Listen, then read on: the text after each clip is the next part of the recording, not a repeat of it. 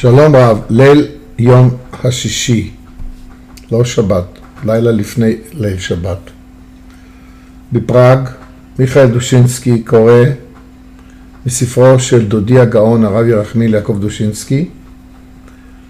הפעם זה לעילוי מספרו בעקבי פרשיות, הפעם זה לעילוי נשמתו של כל אלה שנרצחו השבוע ולרפואתם השלמה של אלה שנפצעו בפעולות של רוצחים ללא שום היגיון, וללא, סתם רוצחים אזרחים ואנשים פשוטים שם בצומת בתוך תחנת דלק בבית, בבית קפה. אנשים יושבים בטוחים שהכל בסדר ורוצחים אותם. הדוד כתב את הספר בעקבי פרשיות, ובפרשת חוקת, שעל זה חז"ל אומרים, חוקה חקקתי, גזרה גזרתי, וגם אם אתה לא מבין אתה חייב לקיים אותה, אז על זה כתוב כבר שאומות העולם מונין אותנו, מונים הכוונה, מכאיבים לנו בדיבוריהם. הם אומרים, איך אתם מקיימים מצוות שאינכם יכולים לקיים, להבין אותם. אז uh, הנה התשובה שהוא מנסה כאן לתת. הכותרת, למה ומדוע. אגב, זה מחזור שני, כבר עשיתי בתשפ"ב, ועכשיו אני זוכה בקרוב גם לסיים ספר במדבר, אם ירצה השם, ובקיץ נסיים גם את ספר דברים. למה ומדוע? חוקת התורה. חוק זה חוק גם אם אתה לא מבין אותו, זה המשמעות בתורה.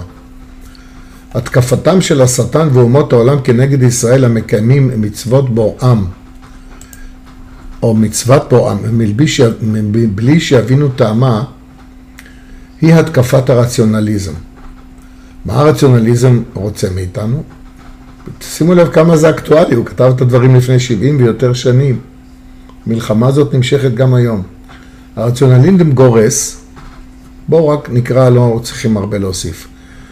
שיש לקבל רק את מה שהוא מבין, ולכן דוחה את כל אשר אינו מבין את טעמו.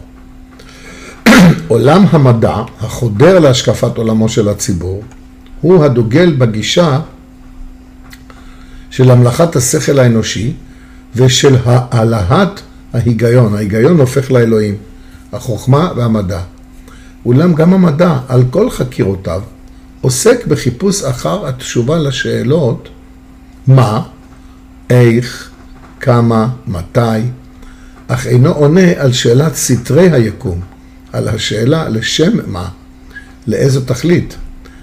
ובעצם גם המדע מקבל הנחות יסוד, אקסיומות, שלא הוכחו, היפותזות ואקסיומות, המשמשות בסיס להסברת כמה תופעות, כגון אין שני קווים מקבילים נפגשים, אקסיומה, או שאחד כפול אחד סיכומו אחד. רואים מכאן שאכן אין הצדקה לדרוש טעם לכל חוק, כי עצם המדע עצמו, המדע עצמו, עצם המדע, הכוונה המדע עצמו, מקבל דברים גם אם אין להם הוכחה. כשמדובר על קבלת דברים נוחים לנו, אין לנו דורשים לדעת מדוע. את זכויותינו אנו מקבלים כדברים מובנים מעליהם. רק בדבר חובותינו דורשים אנו לדעת מה טעם יש בה. תלמידינו הצעירים דורשים לדעת מה המצווה הזאת ומה טעם יש בה. הם אינם מבקשים לדעת על שום מה מגיעה להם כל אותה נוחיות מבית אבותיהם. כשמדובר על מותרות וזכויות, הם אינם דורשים טעם לדבר. מובן מאליו, מה זה?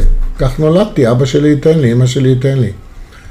אך כשמספרים להם על דרישות התורת השם ומצוותיו, מיד הם שואלים, מה הטעם יש בה? ואז הדוד משתמש בדבר נחמד, דבר והיפוכו.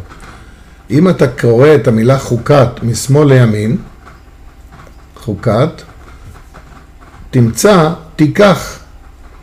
דברים שעליהם לקחת ולקבל, הם אינם דורשים לדעתם הדברים. השאלה הזאת נשאלת רק כשמדובר על זאת חוקת התורה. ונזכה כולנו לקבל את התורה ולקיימה מתוך אהבה והבנה, וגם את המצוות שאנחנו לא מבינים נשתדל ללמוד, אבל גם לקיים אותם גם אם איננו מבינים. תודה רבה ושבת שלום.